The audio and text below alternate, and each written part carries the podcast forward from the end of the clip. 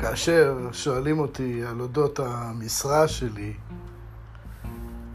אני תמיד אומר, בימינו אנו, כאשר לוחמת הסייבר הפכה להיות אין, נעשה התפקיד שלי כמנהל אבטחת מידע נחשק הרבה יותר מכפי שהיה בעבר. אולם אני חייב לציין שהתפקיד הזה דומה לבומבוניירה, שלעולם אינך יודע מה יש בתוכה. או תולעת שהיא מין סוג של וירוס מחשבים, או איזה אקר ששותל אותה. ועדות לכך היא הפרשה שאציג אותה לפניכם. פיליפ עבד ביחידת המחשב המרכזי של החברה. טכנאי מחשבים, איש חומרה, שהיה מגיע אליי למשרדי בכל פעם שהייתה לי תקלה במחשב. בחור נעים הליכות, עם מבטא אנגלו-סקסי, שמשום מה עורר אצלי תחושת אמינות. בגלל קשייו עם השפה העברית, לא נטה לפתח שיחות עם מקבלי השירות, שבדרך כלל גם היו עסוקים בשלהם. אני לא ידעתי עליו יותר מדי. הייתי בחזקת לקוח והוא נותן השירות. ותמיד עושה את מלאכתו בסבלנות רבה, ואף לעתים נהג לתת לי טיפים שהקלו על עבודתי.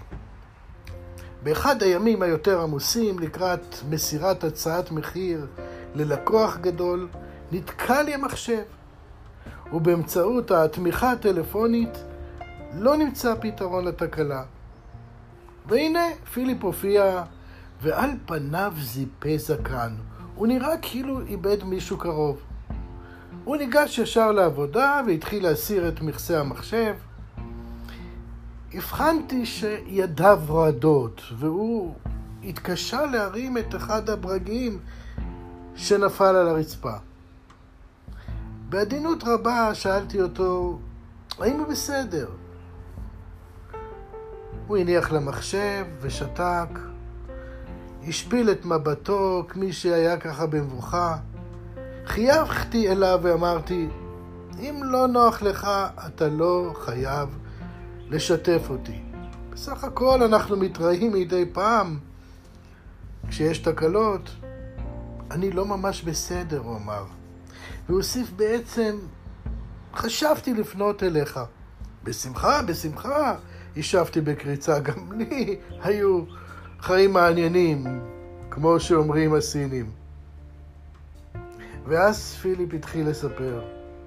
עשיתי טעות נוראה, ואני היום בדילמה, אמר פיליפ.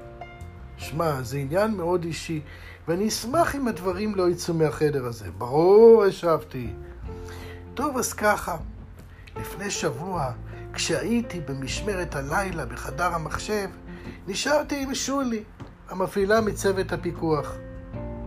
היא באה למשמרת, אתה יודע, אחרי שבילתה באירוע משפחתי.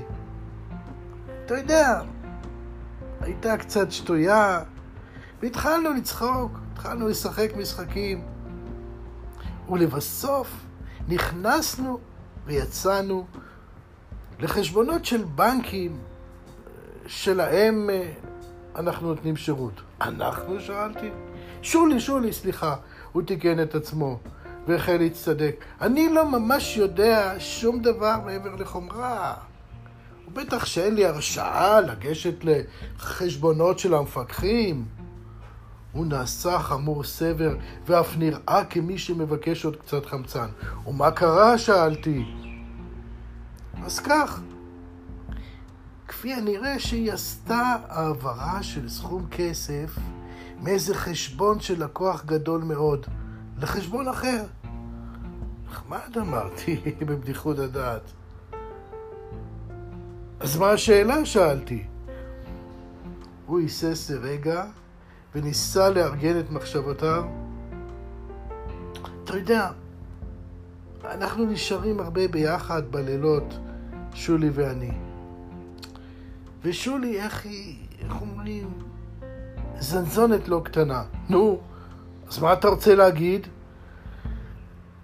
בקיצור, היא איימה עליי שאם אני אספר על מעשה הקונדס שהיא עשתה, אז היא תספר לאשתי על הקשר שאנחנו מנהלים במסגרת העבודה. אה, עובדים קשה, אה? עובדים קשה, אה? הננתי בראשי. באותם הרגשי, הרגעים הרגשתי שאני פשוט מתפלץ. ובכן אמרתי, אתה פונה אליי כמנהל אבטחת מידע של החברה שנותנת הגנת סייבר לבנקים ומספר לי על מעשה קונדס שהמשמעות שלו היא לא רק שאתה ושולי הולכים לכלא על ביצוע פשע, אלא שחמש מאות עובדי החברה הולכים הביתה מחר בבוקר. משום שאף בנק לא ירצה לעבוד איתנו יותר. צר לי, אדון פיליפ. אני עכשיו ממש רותח, כי סחטת ממני הבטחה שהדברים לא יצאו מהחדר, ועכשיו אני מציע שתעוף לי מהעיניים, יחד עם המחשב הזה. כשהוא הסתלק, הבנתי שהוא פשוט העביר אליי את התפוח האדמה הלוהט הזה. ולא רק זה, בתוקף תפקידי כמנהל אבטחת מידע, היה עליי ליזום סקר סיכונים, ולא לאפשר טכנית שמקרה כזה יוכל להתרחש. הבנתי שבעצם הורס גם אותי באופן אישי. באותם רגעים חטפתי כאב ראש ועימו ממש לחץ בחזה. מה יקרה אם זה באמת נכון? הייתכן שאני עזבתי כזאת פרצה במערכת? מה אליי, מה אליי לעשות? להגיש התפטרות? הרי אני מכיר היטב את ארווין. הוא יטביע אותי בגיגית מים. עמדתי ליד החלון במרומי הקומה השישית של הבניין ובאתי למטה לרחוב. לפתע ראיתי את שולי חוצה את הכביש לכיוון המסעדה שהייתה ממול. שם נהגו העובדים לסעוד את סעודת הצהריים. עזבתי את המשרד וירדתי במעלית, כולי נרגש, מתוח. חציתי את הכביש ולפתע שמעתי קול חריקת בלמים עזה. היה זה אופנוע שעצר עצירת חירום וממש החליק על ידי על הכביש. שולי יצאה בבהלה מהמסעדה ורצה לעברי. אתה בסדר? היא שאלה בדאגה. אך, לקחתי אוויר ואמרתי, אני אהיה בסדר אם תבטיחי לי שכל מה שאספר לך יישאר בינינו. אמרתי וביקשתי ממנה להתלוות אליי למשרד.